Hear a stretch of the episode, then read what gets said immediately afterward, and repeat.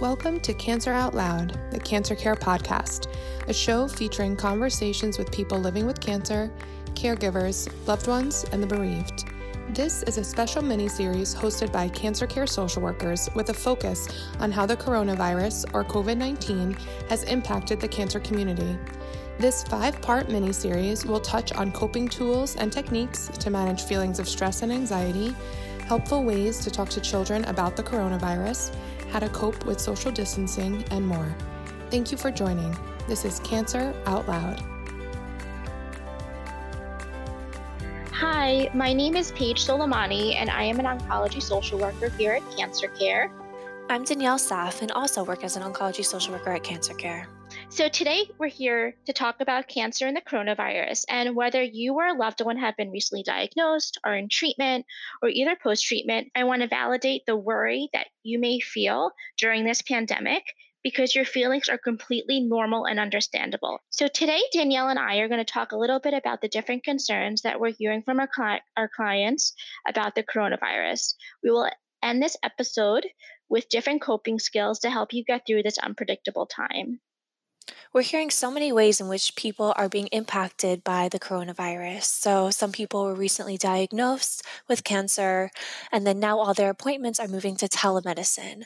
So, many individuals, they're waiting to begin their treatment, and then all of a sudden, their appointments are over the phone. And this can be really anxiety provoking because those nonverbal cues you pick up in the appointments with the doctors can be really helpful when processing information. However, now just to have everything over the phone or maybe through some sort of web interface where you get to see the other person is very different and very anxiety provoking. You're not only getting to know your treatment team, but also making important decisions regarding next steps. Also, we're hearing a lot that people who are in active treatment are feeling concern over whether they should continue with their treatment or whether they should delay it. A word that comes up frequently is immunocompromised, and that's used to describe individuals whose immune system may be weaker than someone who isn't in treatment. This makes cancer patients at a higher risk due to their immune system, which may have been weakened by the cancer treatment. So we always encourage people to discuss with their treatment team regarding what is best. I know many hospitals and clinics are taking necessary steps to kind of ensure what is best for their patients. A colleague of mine told me if you're able to drive to your appointment, call the front desk when you arrive and tell them that you'll wait in your car until they're ready for you. This way, you reduce contact with other people who also may be waiting in that same common area. Lastly, the CDC has guidelines for anyone who has a serious medical condition, so at a higher risk of severe illness if diagnosed with coronavirus. Some of those things are the same things we hear repeatedly, and that is to stay home as much as possible, wash your hands frequently, and stay six feet apart from others. Paige, what experience do you have regarding coronavirus in your clients? Thank you, Danielle, for sharing that helpful tip.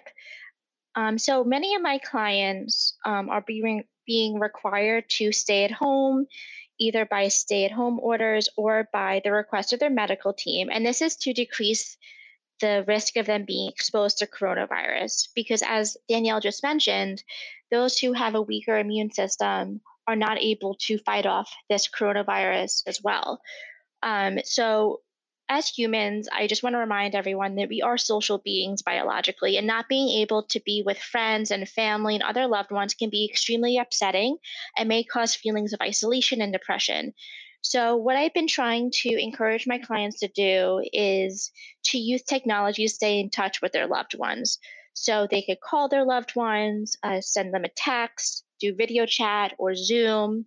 And even though using these ways to communicate is not the same as being in the same room and you know physically being able to hug someone or hold their hand it creates an opportunity to socialize and communicate with your loved ones without putting anyone at risk Definitely. I know I spend so much time on FaceTime or on Zoom, either working out or interacting with family and friends, and it's been so helpful.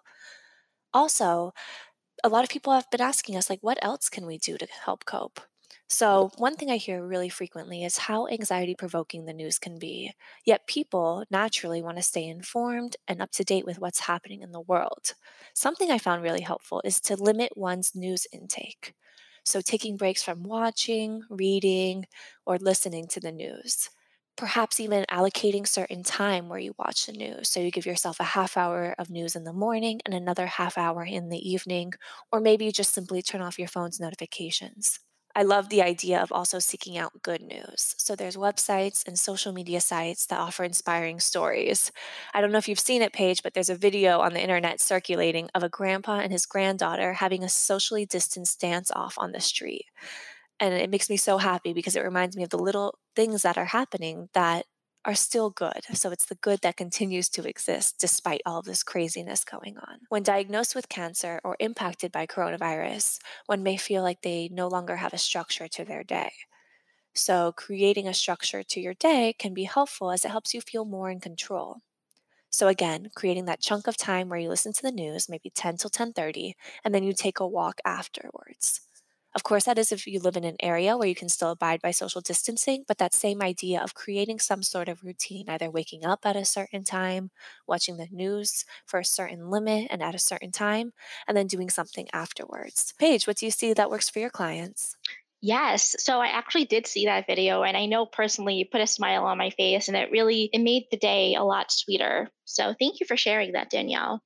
So another way that I'm trying to encourage uh, my clients to help get through this coronavirus is to indulge in self care. So, before we talk a little bit about self care, I'm just re- going to remind everyone that self care is any activity that you do to take care of your physical or emotional health.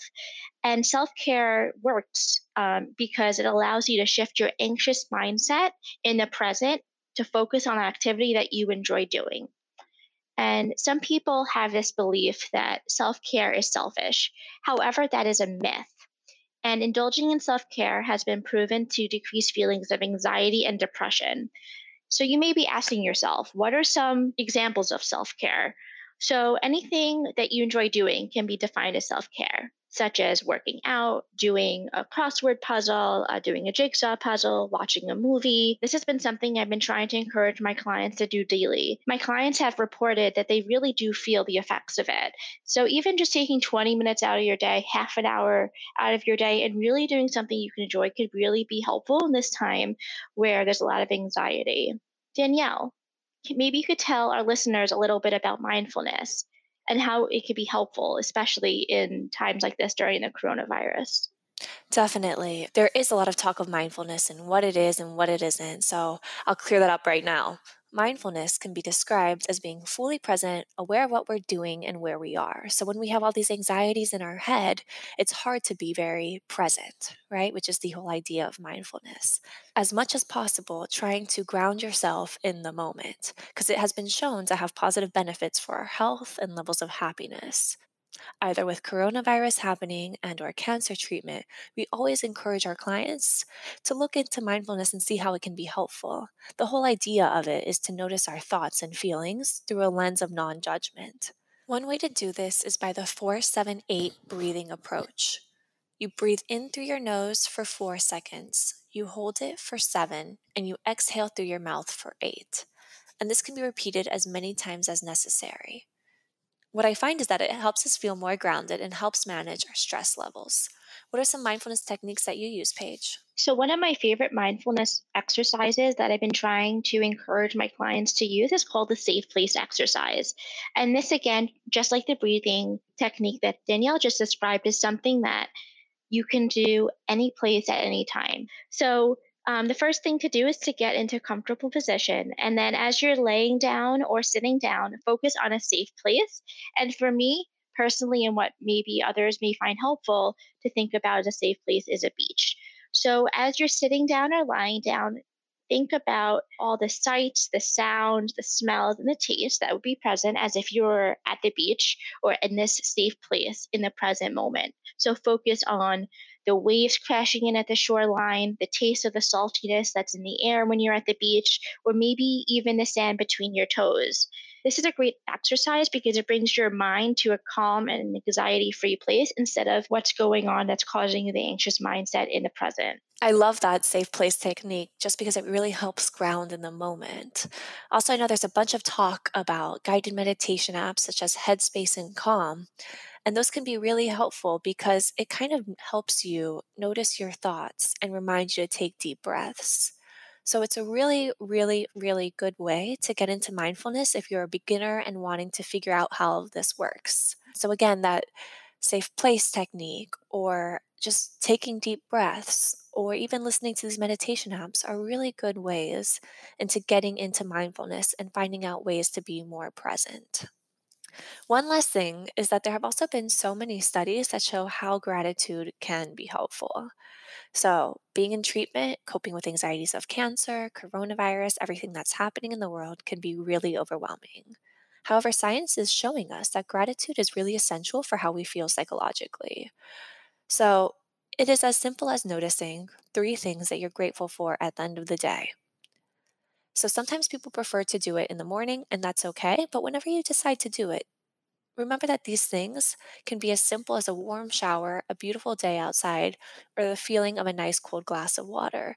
And the idea is to think of all the small things that we really enjoy and bring gratitude to them. We hope that you find this information to be helpful. Together, we are navigating a time of many unknowns that can increase feelings of anxiety. Even though Cancer Care is a cancer focused organization, the coronavirus has definitely impacted the cancer population in so many different ways. And I just want to remind everyone that here at Cancer Care, we are here to help in any way that we can. Having a cancer diagnosis can be overwhelming. So, as Paige said, we provide free professional support services, including counseling, support groups, educational workshops, publications, and limited financial assistance to anyone impacted by cancer. Taking part in our support groups or professional counseling services can help to relieve these feelings of anxiety that are so common, and it also helps to increase feelings of hope and empowerment. So, please don't hesitate to reach out to our National Hope Line and our number is 1 800 813 4673. And you'll speak with an oncology social worker, and we'll do our best to connect you either to our services or other referrals in your area. Thank you so much for joining us today. Thanks for listening to Cancer Out Loud, the Cancer Care podcast. Cancer Care is the leading national nonprofit organization providing free professional support services, including counseling, support groups, educational resources, and financial assistance to anyone affected by cancer. You can visit us online at cancercare.org or call our toll free Hope line at 800 813 HOPE. That's 800 813 4673 to speak with a master's prepared oncology social worker.